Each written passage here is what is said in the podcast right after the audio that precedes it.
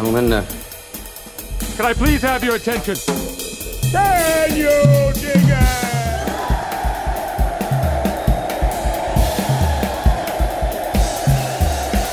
Greetings, dear listeners. This is Jonah Goldberg, host of the Remnant podcast, and today is election day, and so we are not going to talk about politics at all because really, what's the point?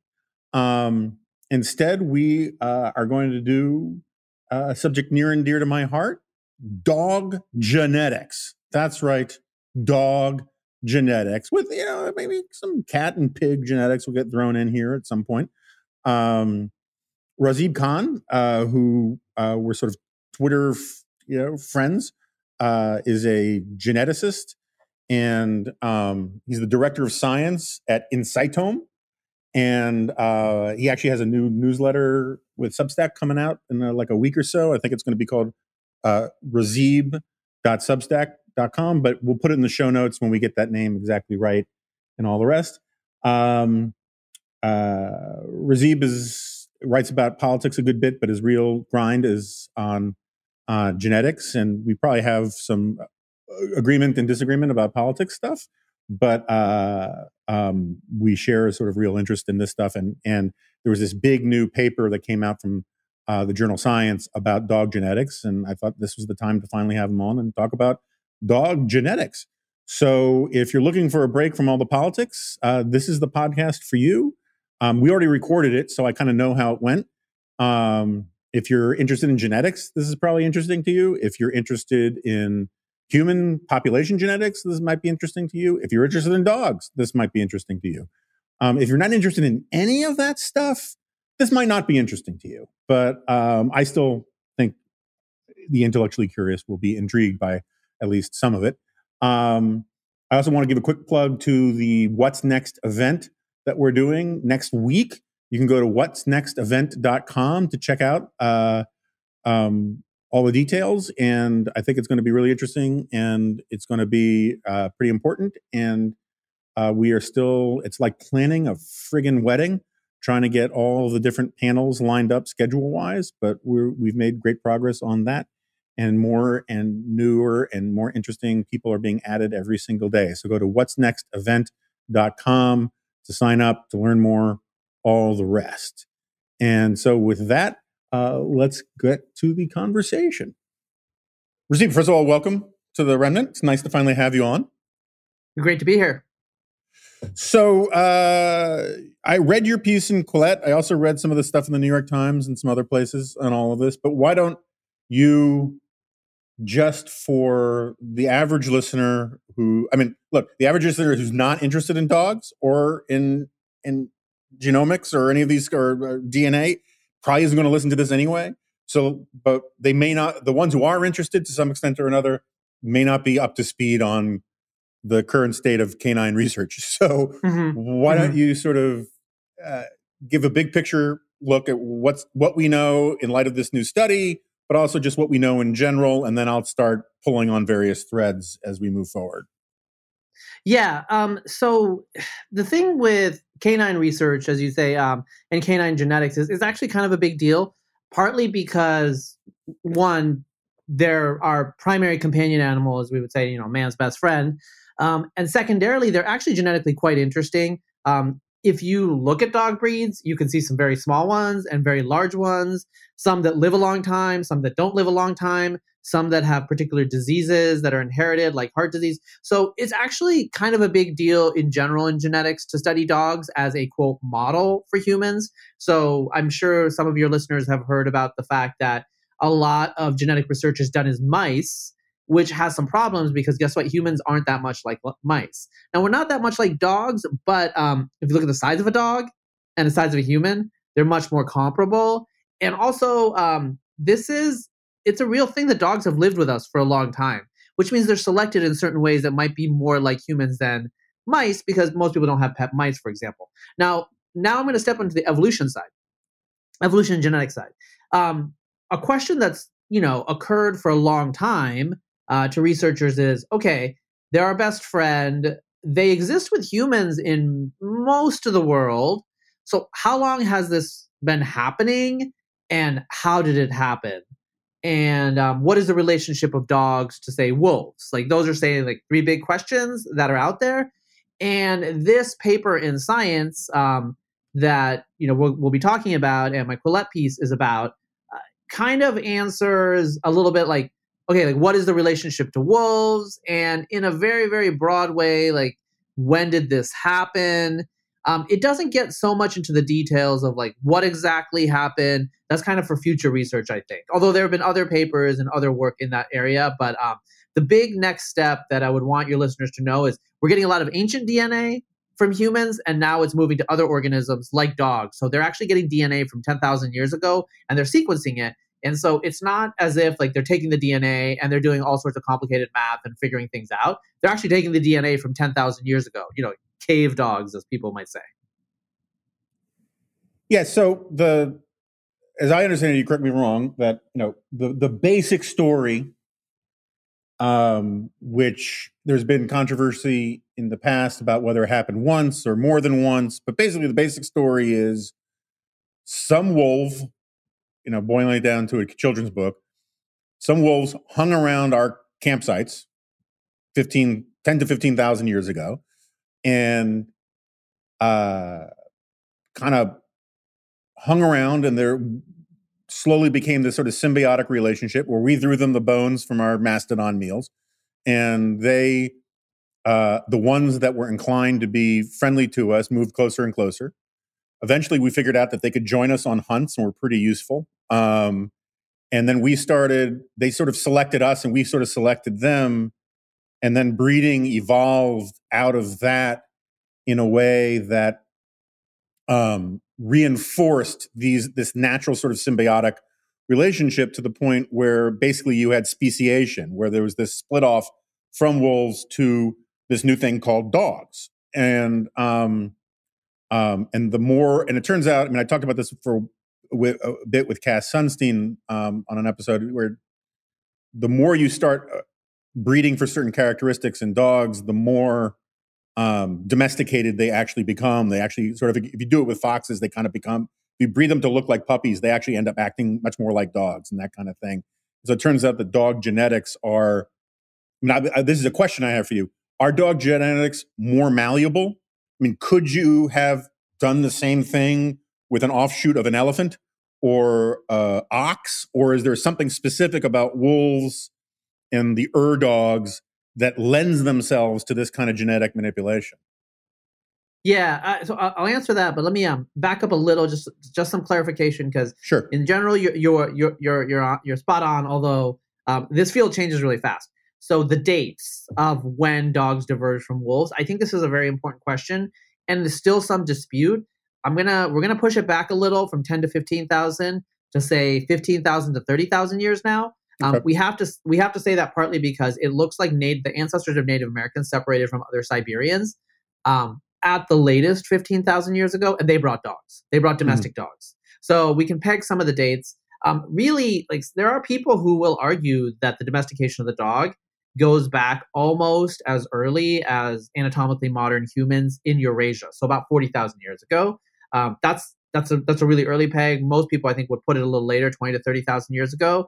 Uh, so your general um, outline is correct. It looks like there was some sort of symbiotic coevolution going on with a particular wolf lineage uh, that modern humans encountered twenty to thirty thousand years ago. And so the, the two lineages separate, and so so the divergence is pretty deep. Um, and you have to think about in dog years, dog generations, say like you know three or four years per generation and then with humans, it'd be like 28.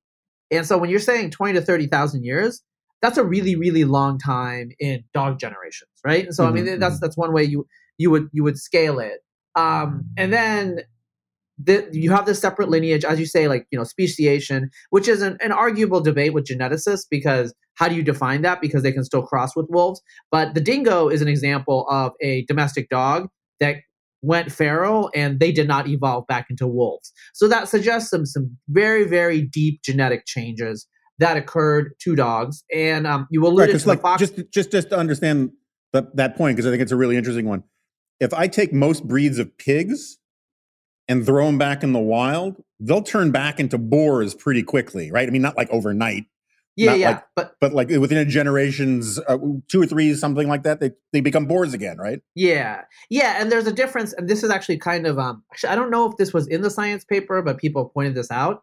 Um, there's a lot of domestic organisms. Pigs are the classic case where there's actually a lot of um, genetic mixing between the wild lineages and the domestic lineages. So different types of pigs in the, across the world, they have evidence of like local boar admixture, right? Mhm. So because they're getting jiggy with it when you're not Yeah. looking, you know. Um, with dogs, what they're finding here, and there's some skepticism about this result, but I think it makes sense in terms of population sizes. Um, there's a lot of gene flow from dog to wolf, but almost none that they could detect from wolf to dog, um, which is um, kind of a surprising. Now, when I worked at the at the at the dog genetics company, I can tell you there are legit wolf dogs out there because we would test for that, and there are people. For some reason, they always lived in Montana um, Yeah. that had. Wolf, I think it's because of some regulations.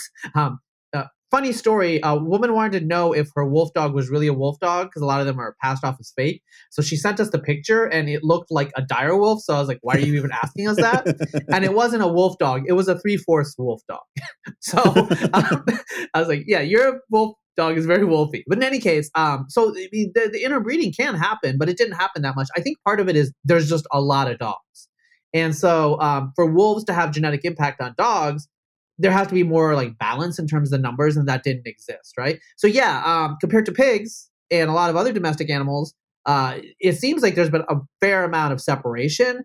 Um, is this due to the genetic particularities of dogs? Um, people have hypothesized this in the past because a lot of the differences that you see are due to what we call copy numbers in the genome. So, um, you know, typical gene, there's one copy of it, but there's like various um, genetic phenomena where it's like you can duplicate it. And sometimes that makes organisms bigger. Um, it changes the enzyme production and stuff like that.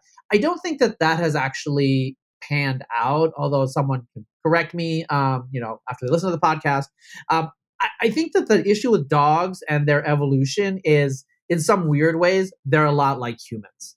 Uh, so they're social. Um, they're eusocial mammals, is what we would call them. Um, so they have a pack, and you know they have this social intelligence, and they operate in a coordinated manner. Um, and humans are, I mean, we don't have packs, but you know we're pretty tribal, right? And so it turned out that there was this large, large Eurasian megafauna. Um, you know, my my fly geneticist friends will call them megafauna. We're megafauna, and they're both pack hunters. Uh, and so they're they're both pretty intelligent. And so they started cooperating together. And I think we know this actually that this happens. A friend of mine um, pointed out that on the Andaman Island is in the Indian Ocean, there were no dogs until like hundred years ago when the British brought them.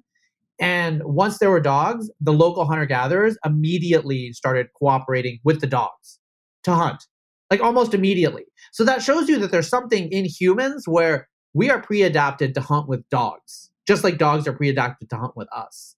And so um, I think it shows that, you know, we're not best friends just through happenstance. Like our cooperation and our coexistence with a large mammal that's omnivorous and social.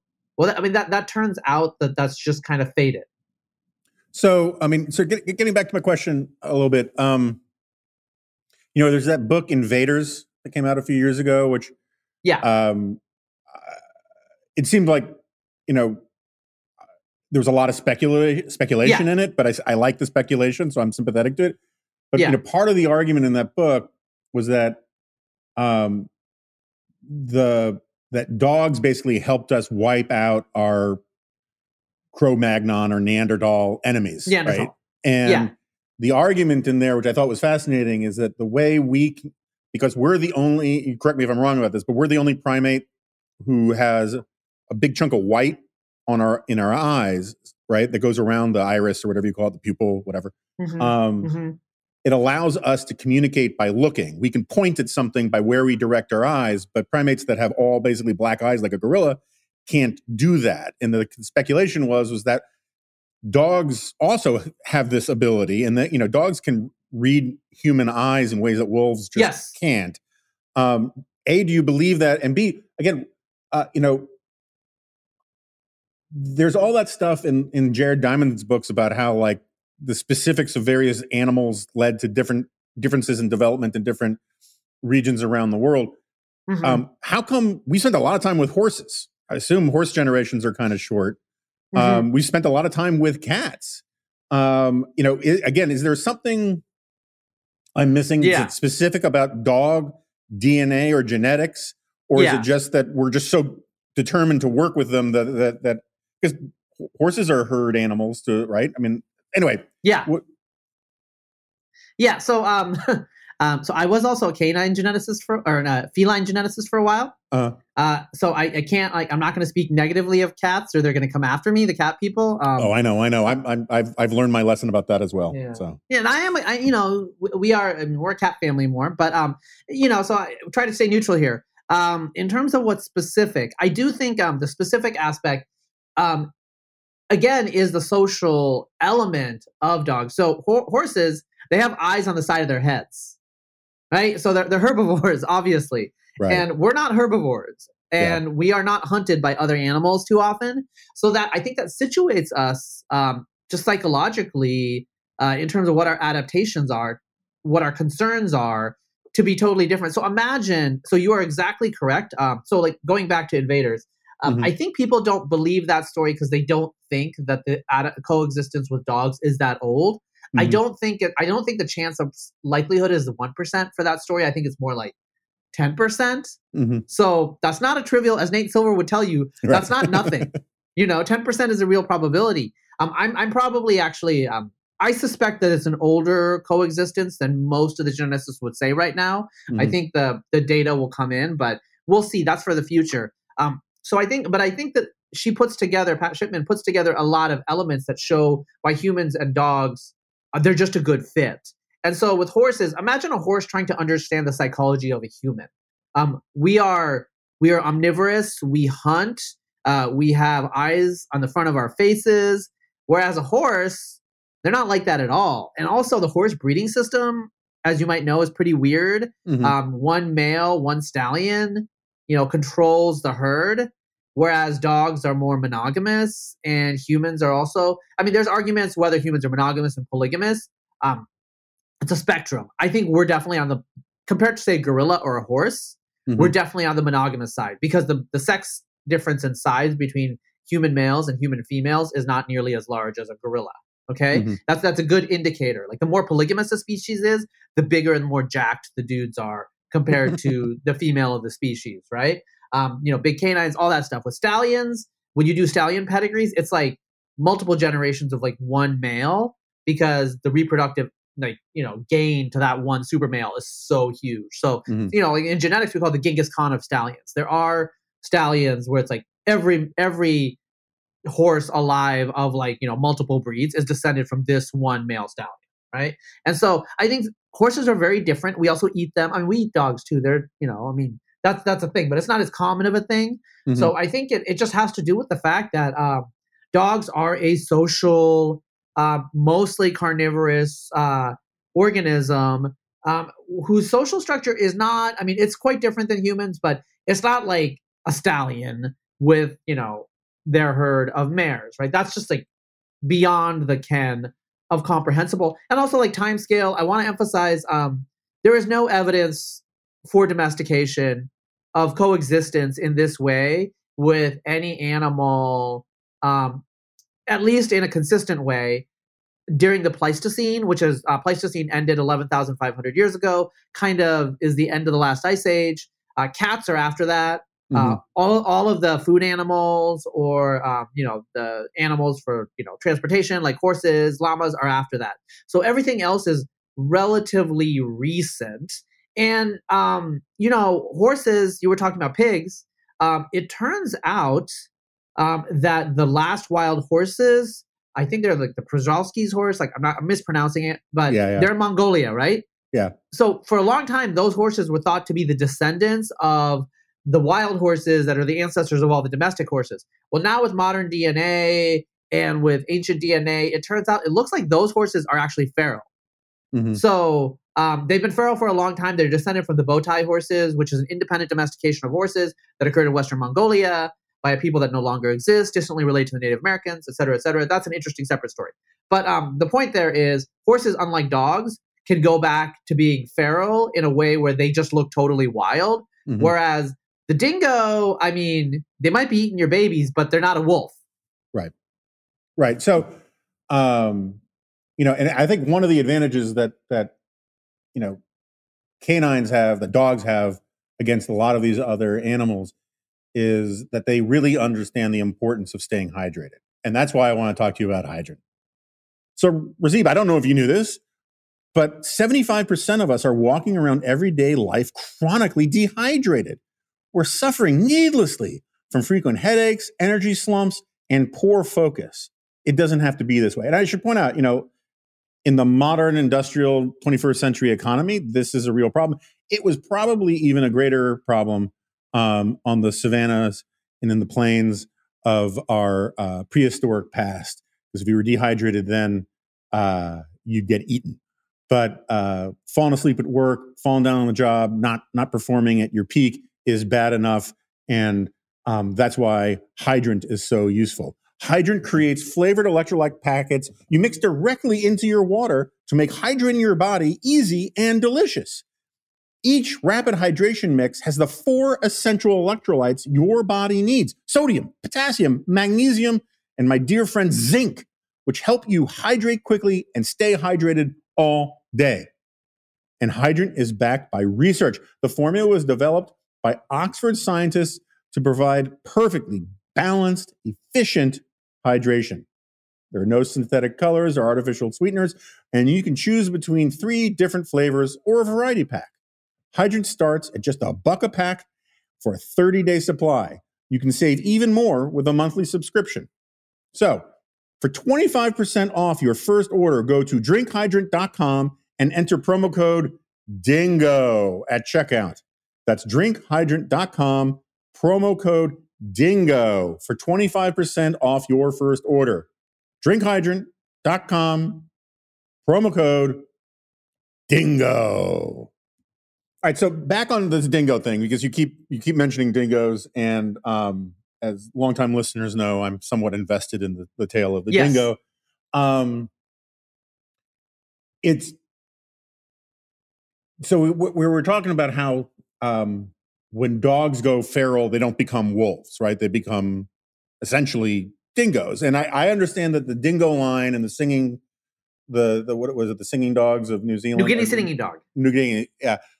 That that's a separate spe- it's a separate breed or Yeah. species or Lineage, thing. lineage. Let's call it lineage. Right. I get that. But it is an amazing thing that if you can take if you took some bulldogs, some basset hounds, some Great Danes, some German shepherds, and you unloaded them on some island in the middle of the Pacific that had adequate food supply and all the rest, in three, four, five generations, they all basically look like dingoes, or they look like Tibetan street dogs, or Yes. Costa Rican street dogs, whatever. There is yes. that phenotype, or you correct me if I'm using the wrong word wrong, No, of no, this no, you're right. ratio of snout to ears to nose that looks like a mutt. And that's what that's what chihuahuas, all these dogs sort of want to be on the inside, and they Yeah. revert back to it pretty quickly. And that's not a wolf, right? no. So, um, what does you know?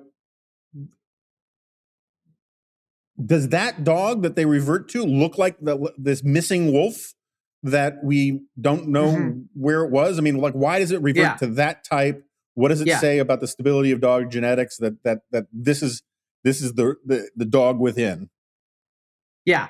Well, so um, let's. Uh, should I uh, just like talk real quickly about the five lineages in the yeah, science paper? Yeah, why don't you do that? Yeah, All right, so let, let, let's let's let's situate this for the listeners. So the, the science paper for those who want to like look it up is "Origins and Genetic Legacy of Prehistoric uh, Dogs." The first author is Anders Bergstrom, um, and uh, last author is Pontus Skoglund, group out of England. So it's a really good paper um, with really good visualizations. If you want to see it, I think it's actually free. Uh, I just loaded it up right now. I didn't log in or anything. Um, so they what they found the primary result is that it turns out when you look at all the modern dogs and you look at their ancient DNA, which goes back 10,000 years, they sampled 27 ancient dogs, uh, is that they could find five broad genetic clusters or lineages. This is not exhaustive, uh, so they might find more later, but this is the primary like ancestral constituents of all the domestic dogs in the world. Like, you know, 90, 95% of the ancestry is going to be these five, okay? And these five descend from a common wolf ancestor that lived between 15 and say 30,000 years ago, somewhere around the last glacial maximum. In terms of wolves to dogs, um, sometimes people say that dogs are actually a type of wolf. I myself do not like that description because um, it turns out that dogs and wolves are what we call reciprocally monophyletic, and that all that means is that they're two, they're sister lineages. They're descending from some common ancestor, and so dogs descend from you know a wolf like a wolf like dog or wolf like lineage that's a sister to the ancestors of modern wolves. They're not descended from modern wolves in any way, right? And um, so what they found was that these are geographically dispersed lineages across the world, which makes sense. That's how human populations partition. And so the five lineages are the New Guinea singing dog lineage, which Jonah just talked about, and that's found in Southeast Asia. Um, and so these are the ancient Southeast Asian dogs that were brought by modern humans, probably. Um, some of this ancestry is also found in China. Um, so all across, say, the Pacific Rim, you have some of this New Guinea, New Guinea singing dog lineage, which is highly represented in a particular breed in New Guinea. Um, there's another lineage called uh, the uh, Levant, the Neolithic Levant. And so the Levant is Syria, Lebanon, Israel. Their samples are from Israel. And it's Neolithic, which is the new Stone Age. So that's the rise of agriculture. They're ancient samples from, say, like 8,000, 7,000 years ago in Israel. Uh, this is that lineage. Now, that lineage today actually does not exist in the Middle East. Um, it's actually been uh, dis- displaced by European and another uh, Iranian lineage, and it's mostly found in Africa. Um, the Basenji actually has a really high percentage of this. So that's the second lineage. Uh, third lineage, let's go to Europe. Um, there are there's a lineage of dogs from Karelia, which is by Finland, Finland-Russia border. Um, these are basically think of them as ice age European dogs. Um, that was one of the primary lineages. Now, this lineage extended probably throughout Europe and into northern Eurasia. Um, and so that is a major ancestor of uh, of of dogs right now. Um, then there's like a New World lineage, uh, Native American dogs. Um, so when the conquistadors arrived, there were dogs here. Um, the Aztecs had dogs, and so that's the New World lineage. Alaskan Huskies are, are, are still have a lot of that. It's mostly been replaced in the rest of the New World. And finally, there's a dog from Siberia, which is related to the New World dogs. They called it the Baikal dog.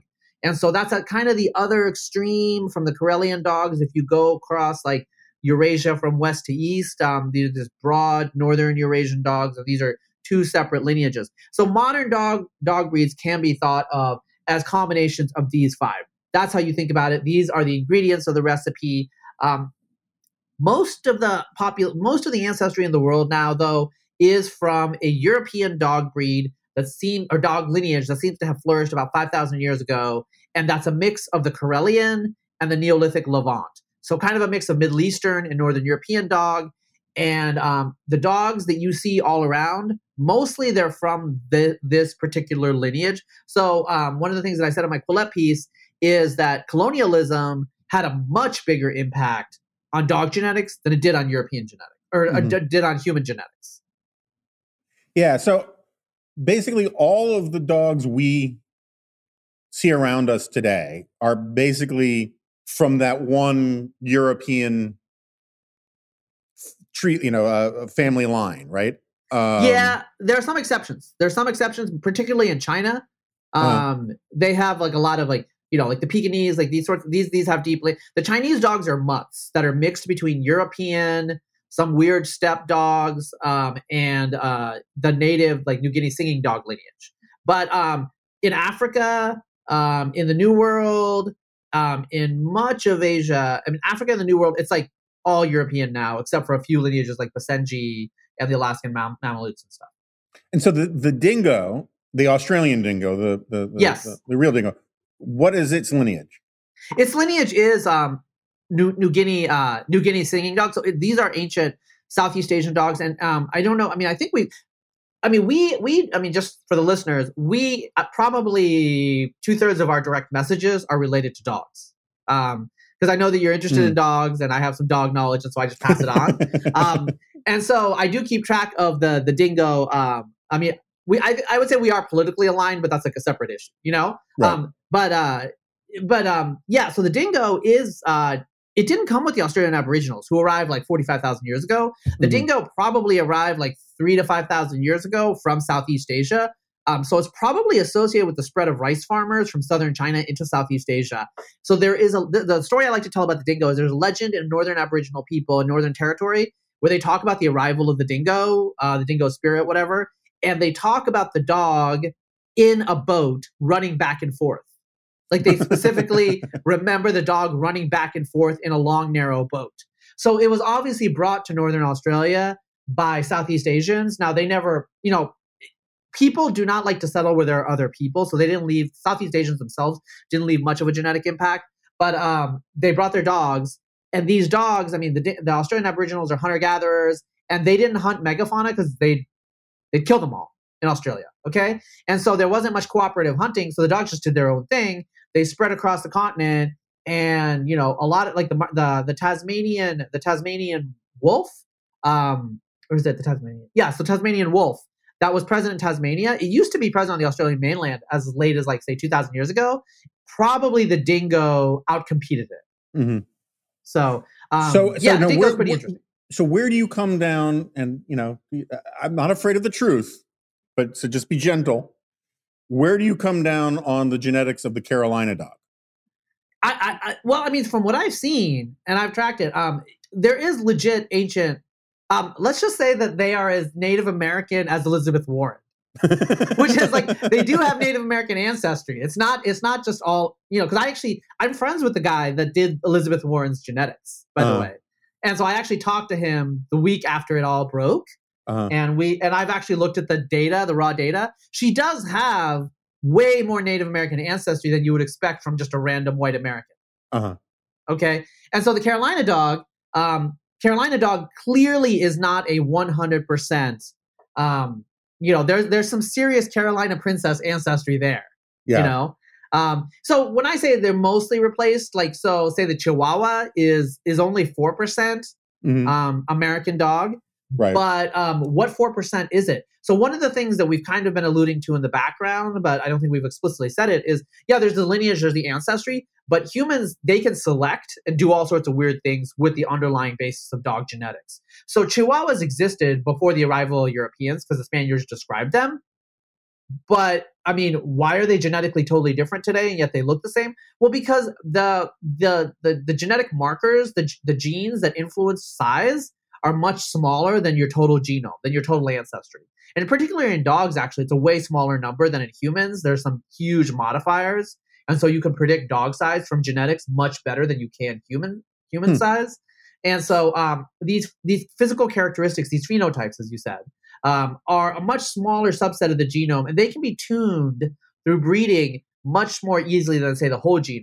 So the whole genome is replaced. So most of their ancestry is totally different, but um, their external characteristics are selected uh, for various reasons. Um, and so they look the same as they did before. That's one of the paradoxes where when the original genetics came back on these New World dogs, the hairless Mexican, you know, all of these like indigenous dogs, it turned out they were just like European dogs, and people were like, "What's going on here? Your genetics is wrong." Like blah blah blah. And it just turns out, well, actually, if you keep selecting from the same characteristic, it doesn't matter if they're bre- mixing together because you're going to select for the pups that resemble one of the parents. And so you do that enough, and the physical characteristics remain the same despite the overall gene turnover. right although i mean in in in fairness to the lore of the carolina dog they weren't bred right which is one Yeah, of the yeah, reasons why you get Yes. some real diversity in appearance because they're not bred for appearance, but they are bred by in the sense that they are there's natural selection in nature that you know Yes. I have no doubt. I mean, look, they're they're street dogs. They're, they're white trash street dogs. So you're going to have interbreeding from neighborhood. Can you dogs. say that? Can you say I that? can't. Like I, I, my my my my American dingo Okay. is is uh is basically Daryl from The Walking Dead, and Okay. and um, so you're going to have like lots of area dogs crossbreeding, right? Just because Yes. there are a lot of loose dogs in the Yes. South, particularly Yes. a hundred years ago, five hundred years ago. You know, so it's going to happen. And so I have no doubt that there's lots of other dog DNA in them. But the thing that is sort of remarkable about the Carolina dogs is that when they were first, these populations were first found in or, identified genetically in South Georgia and parts of South Carolina, um, they there were some unique characteristics to them that did get somehow selected. Like there's this weird vocalization that they do. They bury their poop in ways that I've never seen other dogs reliably do. They build sna- they dig snout holes. Mm-hmm. There are all sorts of w- little weird things about them that are are selected for that are selected for somehow, yeah. right? Or at least yeah, they are. And I, yeah. I think that's that's that's interesting to me. But so yeah. I want to get back to this thing because, um, so in the New York Times write up of this big science study, which is something you alluded to before, it says, um, so yeah, dogs are a continuation of a wolf line, but since those wolves became dogs more than fifteen thousand years ago, no new wolf DNA has entered dog genomes. This puzzles researchers because humans crossbreed dogs and wolves, as you suggested before. But none of the wolf DNA survived in dogs at large. Modern wolves, however, do show the incorporation of some dog DNA. Now, this I stipulate up front is a question from my ignorance about genetics. But every time I read a story about the science of genetics and I, you know, the or ancestry.com and all these kinds of things, or I read some of your stuff about these things, and people can trace back 26% of my DNA to yes. Urthok the Great in outer Mongolia, right, who conquered some village on a Tuesday. How is it that you could have um, wolf DNA vanish from the genome? I thought the whole point of all this genetic stuff was that it doesn't actually, this stuff doesn't vanish. It's, it, mm-hmm. you know, mm-hmm. and it's almost like I'm one of these big advertising companies and the the wolves who are entering the genome are using ExpressVPN. Every day I read another story about how our personal privacy is being invaded. It's not just social media sites watching your every move, it's your smart speaker, your smart TV, everything. Look, your data is your property. If companies that pay next to nothing in taxes are going to track what you do online and sell off your information, you should be compensated for it. And since you're not, then do the next best thing. Protect yourself with the same service that I trust and use to keep my information safe. ExpressVPN. ExpressVPN encrypts your internet data and hides your IP address so websites, hackers, and even your internet service provider can't track you. It's simple to download the ExpressVPN app onto any of your devices, and it only takes one click to turn on. That's it. Wired, CNET, and The Verge rate ExpressVPN as the number one VPN on the market. And it is, seriously. It's less than seven bucks a month. And if you don't like it for any reason, there's a 30 day money back guarantee. So protect your online privacy today with ExpressVPN. And because you're a valued remnant listener, you can get the first three months of ExpressVPN protection for free when you visit expressvpn.com slash remnant. That's expressvpn.com slash remnant. That's E-X-P-R-E-S-S-V-P-N dot com slash remnant for three months free with a one-year package. Visit expressvpn.com slash remnant to learn more. So anyway, back to my question. What, how, how does stuff in the genome disappear? I thought the whole point of doing this stuff mm-hmm. was to find the stuff that actually doesn't disappear.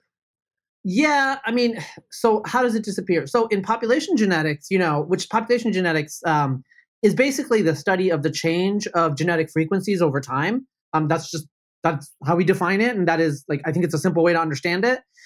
One thing you have to understand is when populations mix together, if they are very very different, um, it can happen that natural selection, that selection within the genome, actually we call it purging um, or purifying.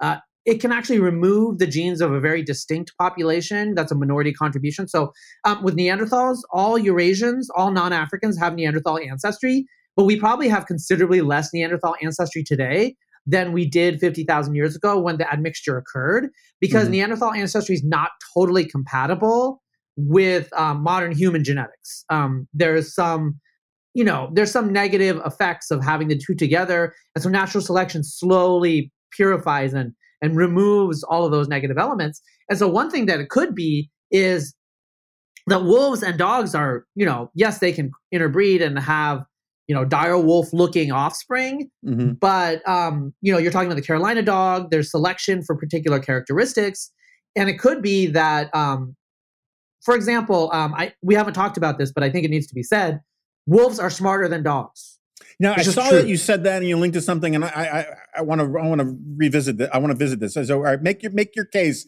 for this vile slander. no i mean dogs have social intelligence. Wolves wolves are better at a a, a, a pen and snout paper test. I don't know. They have they have like better ability to like you know do visual spatial analysis and um just like you know track things. Dogs rely on humans for a lot of things. Um dogs uh, they don't bury their poop as you said. They're really sloppy. It's like they assume that humans will pick up after them. Mhm. um, wolves are more fastidious.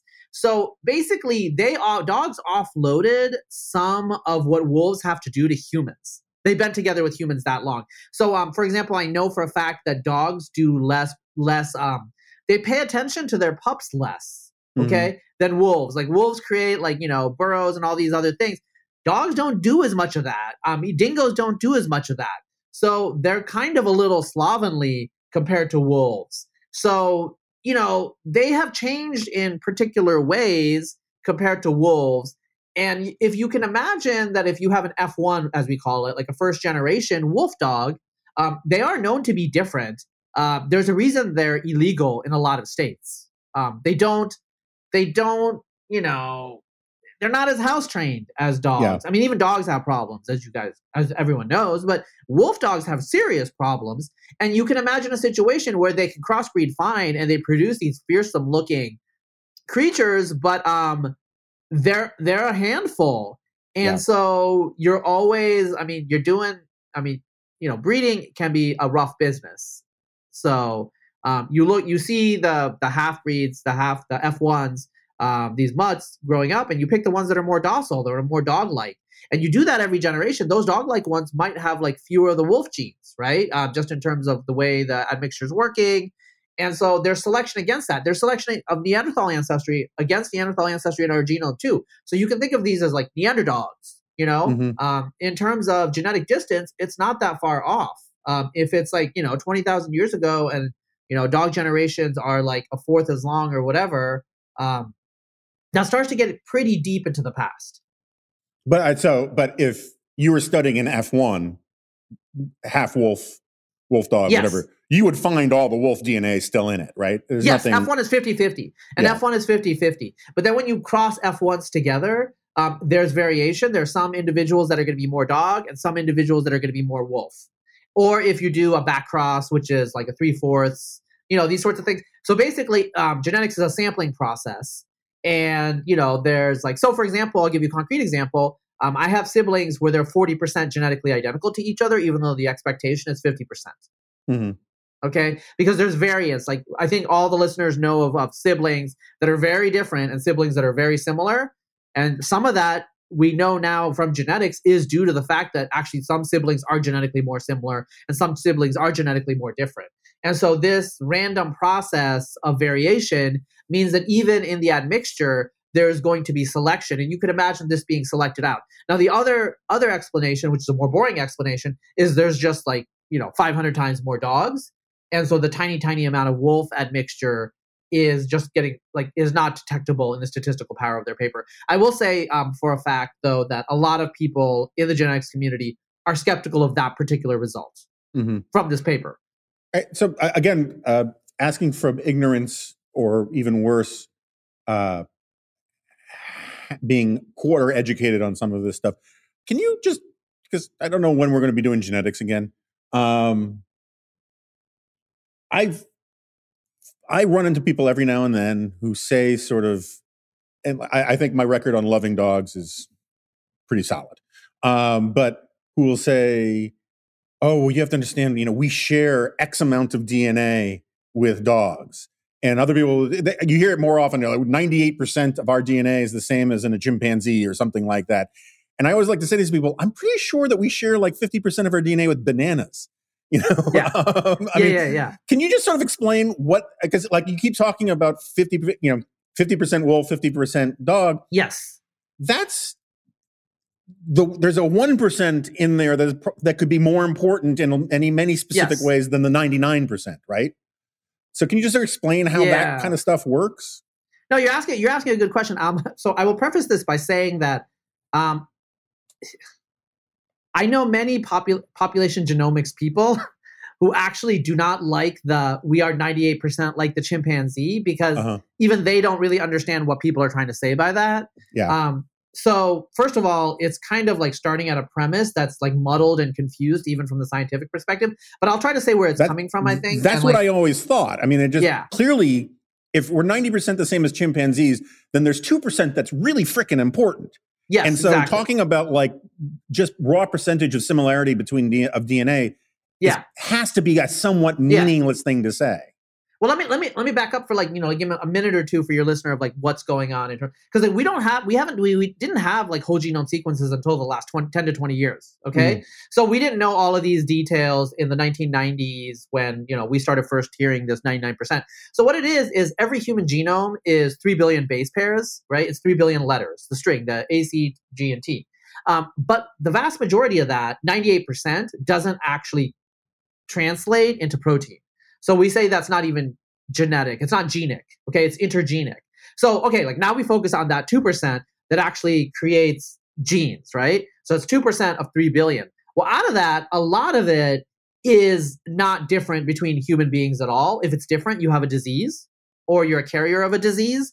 And so of the 3 billion, only a tiny proportion of it um, is really useful or um, variable across populations or within the human species. So, for example, um, the the SNP, the Ancestry, 23andMe, all these companies, um, they use to calculate your ancestry. Um, to calculate that your ancestry, they really use about like 250,000 markers. Okay, so you start with three billion positions, and then they end up using 250,000 markers. And these are evenly distributed across the genome, and they vary across humans. Um, there's like 100 million markers, um, depending on how you count it, that vary within the human population, okay, out of 3 billion. So it's a really, really, really tiny proportion that's variable anyway, but um, it's that's what matters. That's what's actually telling you about your ancestry, your heritage, your pedigree. Because genetics is to a great extent the study of variation. So that's what we care about. We don't care about the stuff that doesn't vary. In terms of how you can estimate, oh, this is 50% wolf, this is 50% dog. Well, what that's doing, it's looking at the small subset of the genome that varies and extracting from that the information of the pedigrees. Because genetics is actually just summarizing uh, processes that are out there that are just hard to break down to regular humans. So, okay, you have, say, 20,000 genes. That means there's 20,000 genetic genealogies. How do we summarize that? How do we summarize the demographic processes that give rise to you in, in a human digestible way? I think it's reasonable to explain, well, this is from the wolf lineage and this is from the dog lineage. Right? Like, like it, it's like, so, you know, a table. A table is created out of atoms and atoms are, are you know three quarks and leptons. Like we don't talk about three quarks and leptons. We talk about tables Mhm. okay? So in genetics we're talking about populations partly because well do we really want to give you 20000 genetic genealogies and say this is who you are like that, that's not going to mean anything to you. It will mean something to you if you're saying well you're 12.5% um, sub-saharan african and you're 87 you know 0.5% northern european. That's telling you something that's real and it's telling you something that you can understand. Now, is that the fundamental truth of like what's going on in the genome? Well, I mean, that's the not even wrong question because what's going on in the genome is, you know, all these genetic genealogies are recombining through Mendel's laws. That's what's really happening. But that's not going to be comprehensible to anybody. So we, we think that this genetic history stuff is comprehensible. And so that's what we give people. Right. But um, you have the raw data, you can figure That's out. also all what people want to buy, right? I mean, you're giving it to them. that, that, that is the narrative that yeah. Yeah. that is the narrative that they want and we give it to them now it's not a false narrative um it's just Right. you know Well, I mean, I I, I- I don't want to get too far afield from from dogs, but um, I I think the ancestry.com stuff is interesting. I think the 23andMe stuff is interesting, and I think you know for people who are looking for specific things, you know, eh, about their genetic makeup, that's all fine. I hate hate the identity politics plays of the way that some of this stuff is Sure. advertised the the guy, the example I have often used, there's a commercial where this guy, um, I may be getting the ethnicities wrong, but it doesn't really matter. Always thought he was Irish, right, or Scottish or something, and you know, um, and then, and it was a big part of his upbringing, it was a big part of his family lore, and then he finds out that he's actually genetically German, and he switches to like wearing lederhosen yeah. and all this kind of stuff. The idea that your genetic identity is more important and more real than the culture you grew up in, the family connections and institutions that you're associated with, I think is a really pernicious and dangerous way to think about things. If yeah. you grew up in an Irish community and it turns out that you were adopted and you didn't know it, the idea that somehow you should reject Irish culture entirely, even though it's the thing that connected you with your parents and your cuisine and your the history, like never mind that you weren't adopted, but 25 freaking generations ago, some Viking washed ashore in the wrong place. And, you know, it, it, that stuff really disturbs mm-hmm. me the way it's become sort of commodified as a way of understanding what your real identity is. Sort of like with the, the Elizabeth Warren stuff. Yeah. Um, so I'm, can, I, I, can say a couple things to this. One, um, I know people that work at those companies. Um, I have worked at those sorts of companies before. And this is a conflict between science and marketing, and uh, mm-hmm. marketing wins. Okay. Yeah. Um, I can tell you that like the, it, the scientists are tearing their hair out when they see stuff like that because it even runs ahead of the science in terms of what we can infer about ancestry. Um, and it's it's it's maddening. Um, every scientist I know who's worked at those companies or works there um, they will tell you privately that they just like it, they don't want that out there. It, it kind of it kind of affects their reputation as well because yeah. uh, academic scientists are also like super angry about it. Um, often they end up having to retract or change these weird um, commercials. But um, so I I'm going to throw marketing under the bus, but that's my 100% of the time. It's always marketing has done something and um, some executive somewhere overruled the scientists complaining about it and just pushed it out there, right? Mm-hmm. Um, I think the second thing that I do like to say is like I'm I'm pretty closely in touch with a lot of people in genetic genealogy. I've given presentations at those type of conferences. Um, for most people, it's actually not a negation; it's an addition, uh, where you know you can never change who you are as like who you are raised is the core of who you are, but sometimes it adds something different to some people to understand that there's something in their genealogy, in their history that they don't know. Mm-hmm. So um, I give you a concrete example. Um, I, uh, a friend of mine who is uh, she's um, from West LA, from uh, you know I think Bel Air. She was raised on the Bel Air Estates. Um, you know, Southern California blonde is the way I would describe her. So um, in, in, the modern cultural discourse, um, I don't know if you'd call her an Ashley or whatever. There's some term for someone like that, right? Um, uh, and then so she comes to me and she's like, "Hey, my genetic test says I'm nine percent sub-Saharan African. Like, is this wrong?" And so she, I'm like, "Give me your data." And so I gave him the data, and I'm like, "No, that that it's totally right. Like, you are not." Like if I like do the raw, like a very simple analysis, you're not with all the other white people. You're shifted. And she's like, okay, I don't know what's going on here. Um, and so she had her parents tested, and her dad was 18%. And he didn't know what was going on. And anyway, they found out something about their family history that they didn't know. I'll just put that out there. Mm-hmm. Um, and it didn't change who she was. She's still like, you know, a rich white girl from Southern California. But um, it did tell her about like how this family became the way it was was a little different mm-hmm, mm-hmm. than they had assumed. Um, people had made some different decisions because everything was very, very clear after she talked to her great aunts um, about how this happened. And so this is the sort of thing that often happens where you see that your past is more complicated than you thought. And so I think we in this space, from a, just a selfish perspective, we think it should enlighten people and kind of extend your horizons, you know? Um, sometimes there are like really surprising results. So I have a friend, he's a geneticist himself. He found out he was one eighth Jewish, which was like a total surprise to him. And uh, he's from an upper middle class family. I'll like preface that, um, educated. And so he told his family, and this was not um, this was not taken well, which totally shocked him because um, he thought it was kind of cool, but he didn't really care that much. Yeah. But um, he was told to like to like keep it to himself which like that changed his own view of his family to be frank Yeah. of some of his relatives um, so I, I think like you know i'm biased i think more information is better um, and uh, i think we just have to deal with the world as it is now does it affect you? I mean me myself like i don't really care about this sort of thing. Um, for other people they really care about their ancestry a lot and um, it matters to them. Like i will say like you know my par- my my my children my, so i was born in bangladesh raised in the united states and my children are are half like you know mostly northern european and half you know bengali.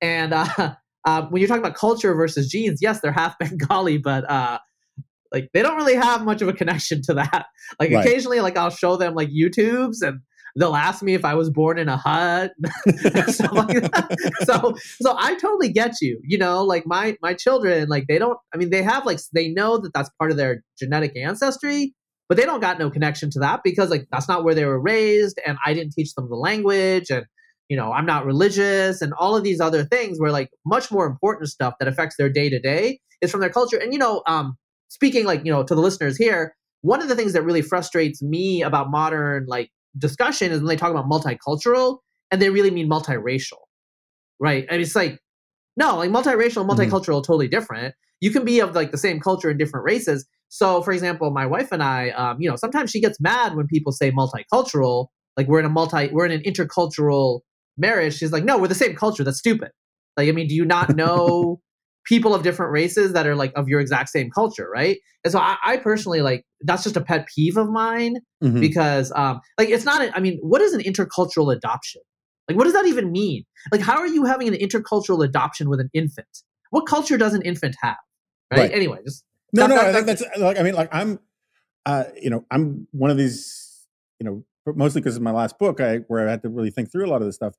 But you know, I'm one of these guys who thinks that one of the best working definitions of conservatism is simply the idea that human nature has no history. Now, I know as a geneticist, it actually probably does have history, Yeah.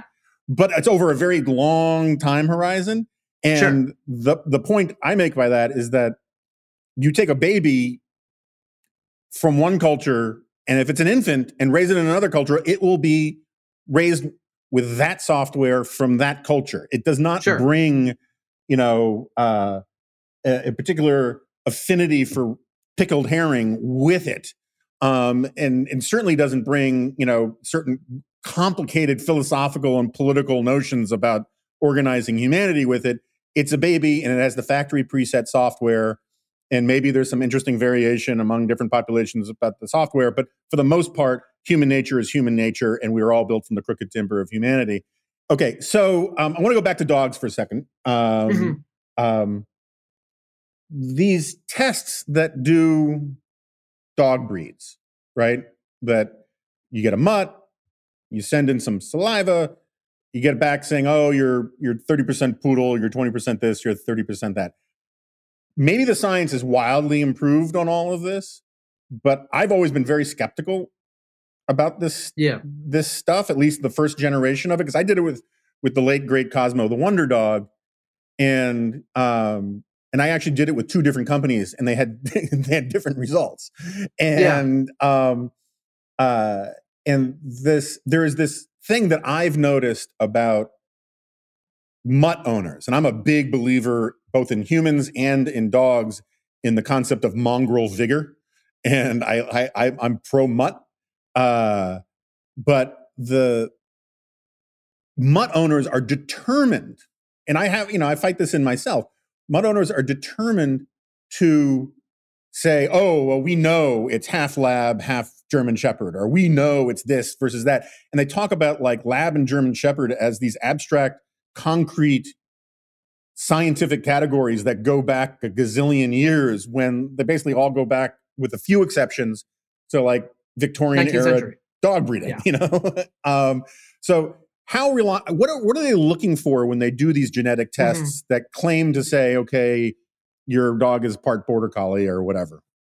so there's there's there's two um there's there, there's two primary like dimensions to explore here um, one of the dimensions is the number of markers so as i was saying like you know the, the human ancestry test used 250000 markers Um, that means that there's 250,000 variables, basically, is the way you can think about it per individual, right?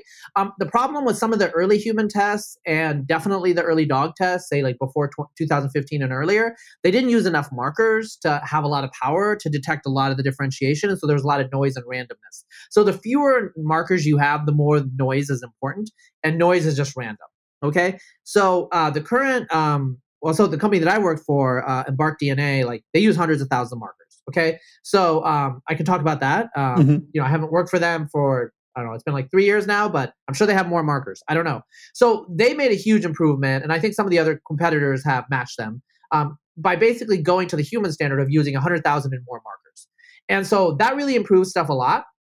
The other issue is how do you select the breeds? What is your breed panel? So, as you said, most dog breeds in the US, United States go back to the 19th century, go back to the Victorian era.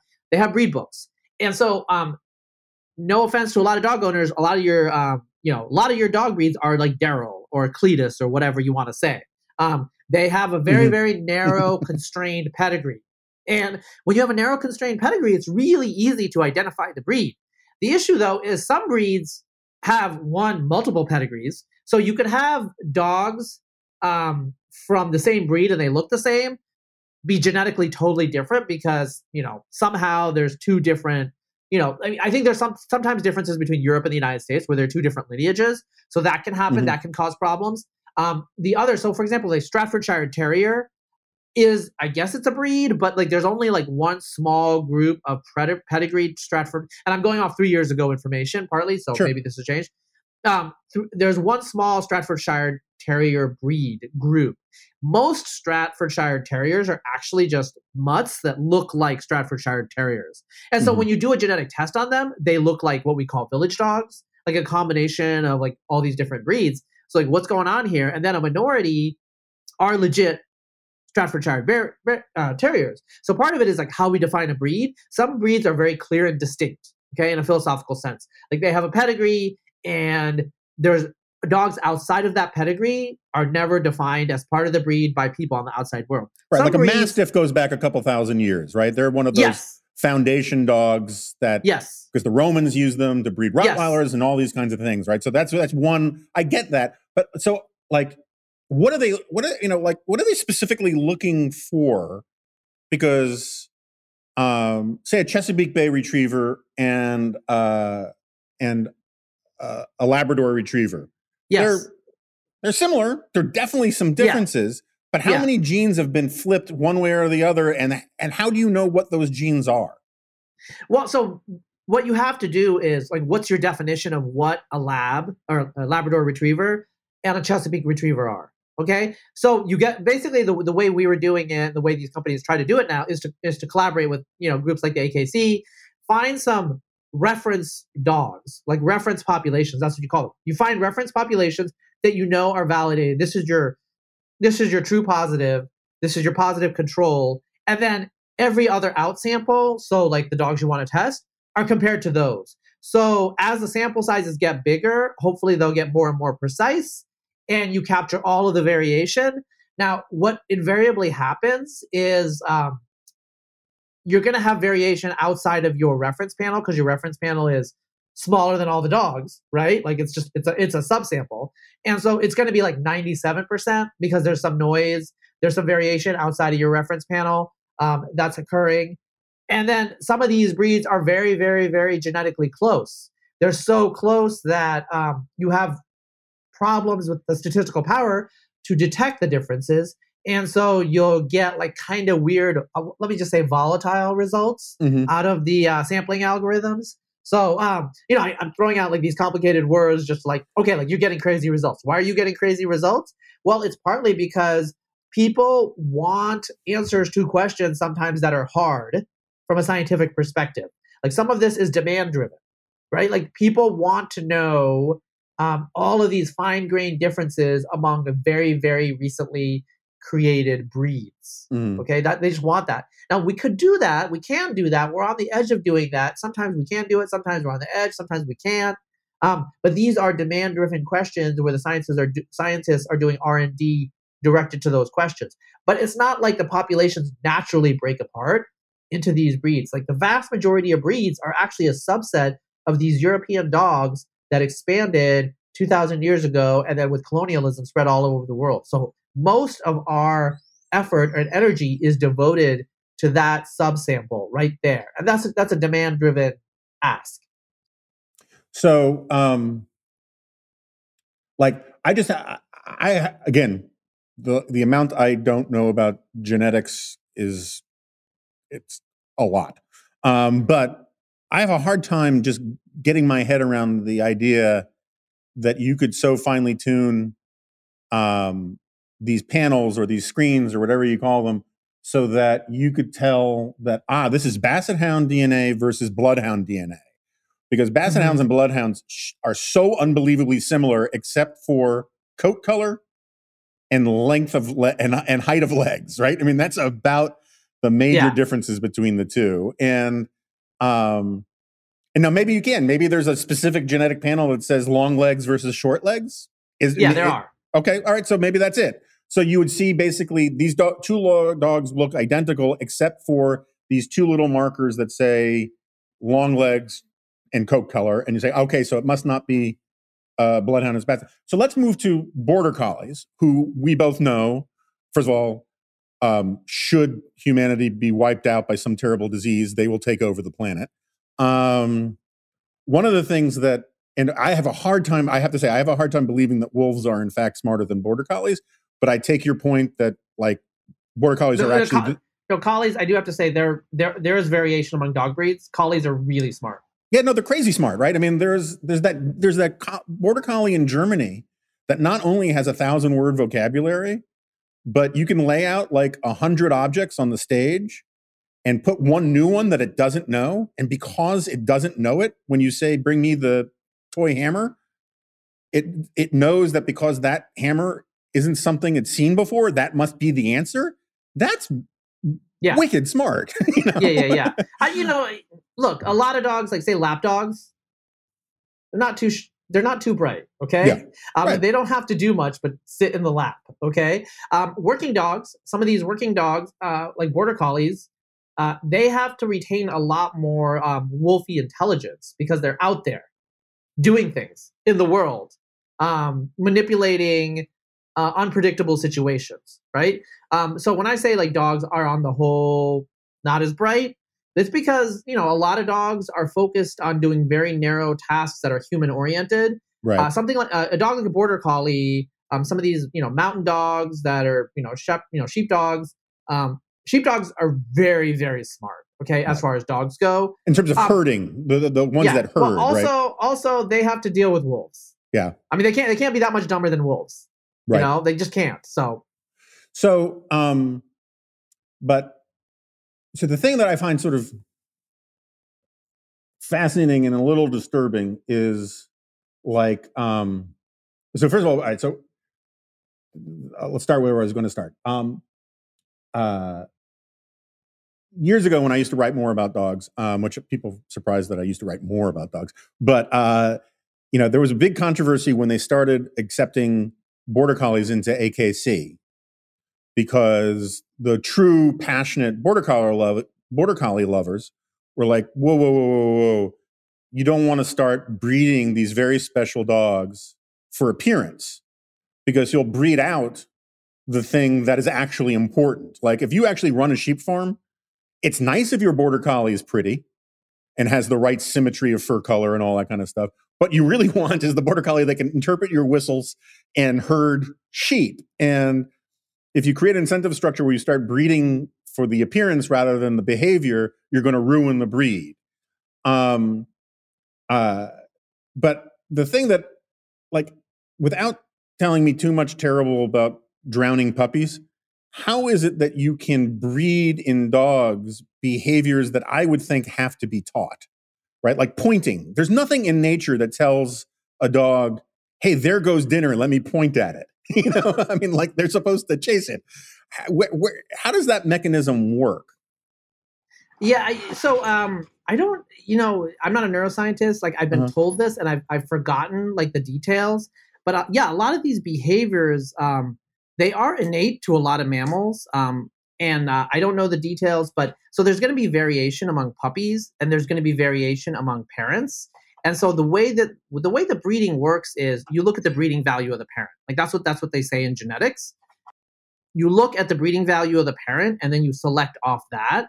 And so you don't even have to um, drown puppies. Like mm-hmm. you just basically don't allow certain dogs to breed. Uh, you don't allow certain cattle to breed if they're like of a particular size, stuff like that. So I mean, you know, there's different ways to do it in agricultural genetics. Some of it is pretty gnarly, but some of it is less gnarly. So there could be positive selection, negative selection. Um, so you just like focus on what the parents are behaving like, and if it's a heritable trait, as we say, if it's inherited, um, there's variation in the population. That's going to change the values in the offspring, and you just keep doing that generation after generation, and it just shifts the value. So um, in terms of pointing, like honestly, like I can't tell you right now because I've been told multiple times by neuroscientists, but I just don't find neuroscience super interesting. Um, how the neurons get pruned and all of these, like, so a lot of the things that happen, um, these learned behaviors, like from a non neuroscience perspective, they seem super complicated, mm-hmm. um, but actually they turn out to not to be computationally very intensive. And there's like all of these like innate modules that snap together in particular different combinatoric ways. And so that's the way it's been explained to me. Um, that it's actually like a pretty um, it's way less computationally intensive if you don't have to learn it like it's less kludgy. And so there are these ten, uh, these reflexes that you can put in there um, and you know it, it's not just dogs. I mean there's things in humans where you see particular mannerisms. I mean think about it as a mannerism. Like i mean i'm sure you've seen inherited mannerisms in families. Like it's there are yeah. inherited mannerisms in my families. And um, it's super weird to see you know my ch- children have mannerisms that i've seen in like you know relatives of mine and so think of the pointing as a mannerism. No, well, that's interesting. That's a good point. I mean, so to speak. Um, yeah, it's it's it's funny how every now and then you'll have a friend who's quirky, and then you see his father get talk. You're like, oh, that's where that comes from. You know. Yeah. Um, well, and wolf, I'm sure some wolf, of it is cultural. A wolf would say pointing is quirky. You know, a I'm wolf sorry? would be like that's a wolf would say a lot of dog behavior is quirky. Right, right. I mean, like it just, and also just the idea of of rounding up your food but not actually eating it is weird. I mean, it's like playing with your mashed potatoes on the plate rather than eating it. Let's just make all the sheep go into the pen but not eat any of them. Um, is a weird thing. Um, all right, let's go back to that the science paper just for a second. Um, uh, you know, what comes next? You know, we've we've this this thing is interesting. It turns out that that European hegemony means more for dogs than it does for humans. Um, but you know, what what are the next shoes to drop? What are they going to be looking for next? Yeah, so um, these are you know they find these lineages, the phylogeny, as we would say, the ancestry. The next thing that they want to focus on is okay, like what are the characteristics? How do these characteristics come to be? When do they come to be? And so one of the things um, that um, you know dogs and humans are parallel in a lot of ways. Like really quickly, um, there's a high altitude adaptation in Tibetan mastiffs that is also found in humans at the same gene called EPAS. Mm-hmm. So there's a lot of parallelism between dogs and humans. Another thing is humans, um, you know, we eat a lot of carbohydrates, and so we have an enzyme called amylase um, that processes amylose sugars, carbohydrates. Dogs also have the same enzyme, and there's variation in dogs and humans. And there's been a lot of hypothesis and exploration of whether this variation is due to like if you're an Inuit or an Eskimo, you don't eat too much carbohydrates. If you're Chinese, you eat a lot. And so is there variation correlated between what you eat and your genes? And this is just a big open question. It's been back and forth. Mm-hmm. Um, what this paper found is it looks like ancient dogs had this variation already. So perhaps they were already highly omnivorous. Um, you know, there's things maybe we don't know about what ancient humans and dogs ate. So, I mean, how did dogs come to be the way they are in their particular characteristics and why? Um, that is genetically amenable, and I think that will be explored with ancient DNA, with more samples, with better with better samples. So, um, on these different five breeds, right, or lines, lineages, um, uh, the the dingo and the singing dog are the only ones that are mostly and the, the, the you said also like the there's some arctic yeah. lines. Is there any chance that we could sort of jurassic park? I mean people are talking about bringing back mastodons. People are talking about doing all these things. Is there any chance like in the future we could tease out in one way through cloning, through whatever, through breeding, um, those distinct breeds again? And would we discuss? I mean, like, because the, the, the, New Guinea singing dog has some pretty freaking unique behaviors, and it makes it interesting and cool. Um, is it possible to sort of get more of those that would actually be authentic, or would they just be sort of mm-hmm. like impersonations of those kinds of things? No, I, I, I think I think I think it's going to be more than authentic because we know um, there's a lot of things you can do with dog genetics. The dogs don't have human rights um, that you could never do with human genetics, or maybe outside of North Korea you could never do with human genetics. So um, I think um, cloning, um, the use of cloning for recreational stuff, because I think it's going to be cloning, genetic engineering um, in agriculture are going to be big, um, considerably bigger in the coming decade. But you know, cloning dogs, cloning cats, and then also modifying their characteristics, I think will be a market opportunity. Um, if any VCs are out there, um, you know, you know my contact information. No, but uh, in any case, I, I do think that there's going to be a, a, huge market driven by the scientific literature of what we discover um, that will recreate and reshape the dog genome with best of breed modern technologies. Um, and look, we've been doing this for 10, 20, 30,000 years. Um, it's not science fiction. It's what we've been doing, right? We're just going to accelerate it and do it with a little bit more precision. Yeah, I mean, this is one of my great peeves when people talk about like non genetically modified food and stuff. And it's like, point me to a non genetically modified food that you eat right now. I mean, the there's that great I mentioned this in the recent podcast, but there's that great chart in Matt Ridley's book of what basically all the produce at the supermarket looked like when we found it in the wild. You know, we've been breeding, you know, cows do not exist in nature. Um, you know, most of the things that we eat don't look like what they existed in nature um, before we started modifying them. And the same thing goes with dogs. But you can you so you do you you do think that you could actually restore in the same way that they're talking about bringing back mastodons or woolly mammoths, whatever, you could actually tease out a pure Karelian dog or a pure yeah um, Levant dog and that kind of thing. Yeah, I mean, there are some issues with the scale of the of the genetic engineering. I think that's a technical problem that'll be overcome. The issue with mastodons and a lot of these other, um, you know, Pleistocene Ice Age things is like, okay, like what are you going to do? Like, how are you going to grow it in utero? Like, are elephants compatible? Elephants probably are with mastodons, but but we're not totally sure. Um, but with dogs, like we have we have dogs that we can grow ancient dogs in. They're right, just right. modern dogs, right? And so I think that that embryological hurdle, um, that developmental biological hurdle, is just not going to be a big issue. The main issue is like, okay, like how good is your genetic engineering? Are there going to be too many errors in it? I think by the end of this decade, there aren't going to be too many errors. I think um, like the genetic engineering technique CRISPR that I'm thinking about mm-hmm. did not exist in 2012. Right. Okay, so it just like was overnight, and there's been a lot of development uh, in CRISPR, and I think it's going to be really good by the end of the decade. A lot of the work is going to be in agricultural genetics, so that they're going to get the error checking much better. And you know, dog owners are not um, they don't want to create Frankenstein dogs; like they want a good product. So I think um, there's going to be definitely some wealthy people are going to be investing and driving um, you know, there's going to be the Tesla of dog dog genetics. Okay, mm-hmm. um, like it's going to be a high end product initially, and then eventually it's going to go mass market. That's my prediction. All right. Well, stay tuned.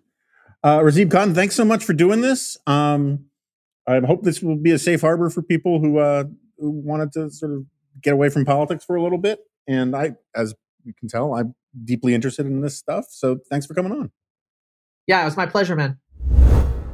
All right, so uh, Razib has left the uh, building, as it were, and um, I hope people found that interesting. I found it interesting. I like doing deep dives on this kind of stuff, and and I I think people know that I like dogs. Um, and uh, I know that Pippa did not come up in this because you know Pippa's genetics are pretty freaking obvious, um, and she's not a complicated creature. Uh, she basically only has four, maybe five states of mind over the course of any given year. and so uh, I don't, I just don't find the comp, uh, the genetics of of of English Springer Spaniels all that fascinating. Although I was talking, you know, I could have used Pippa as an example of behavior that's inherited, um, that's heritable, that really isn't found in the wild versions of canines or of wolves, right? Because like Pippa's grind is to scare birds out of bushes so humans can shoot them. Um, and if like your major evolutionary uh, Darwinian niche is to scare your prey rather than catch and eat your prey, you're not going to hang around very long. So I guess I could have used that. It didn't occur to me at the time, but I know there are there are Team Pippa partisans out there that will resent that I didn't bring up um, the other part of my canine duo um, um, when talking so much about the, the the Carolina dog. So I got that in there now. Um, again, go check out the what's next event.com page and uh, tune in for the um, all the programming that we're going to have. We will figure out how to dissect the election results and all of the rest. But I really enjoyed not talking about politics at all, and I even cringed a bit when Razib started bringing up Elizabeth Warren. But I think we we managed to veer away from that. Um, and uh, not that it, I mind talking about Elizabeth Warren under normal political circumstances, but I, I like this being a political free zone. And um, I'm looking forward to more sort of deep dives on specific subjects now that we are out of the pure punditry phase of, of things. And um, so if you have ideas for topics that you want us to talk about on here, uh, please send them in. And please keep up the, you know, the positive reviews on iTunes and, you know, Google Play, Stitcher, all of those places. Uh, it means a lot to us. It's it's it's it it it helps us in all sorts of ways, and it's just nice to know that people are taking the time to sort of um, say nice things about us, and also on Twitter. It's always great. And um, that's about all I got. So I'll see you next time. No, you won't. This is a podcast. Sure.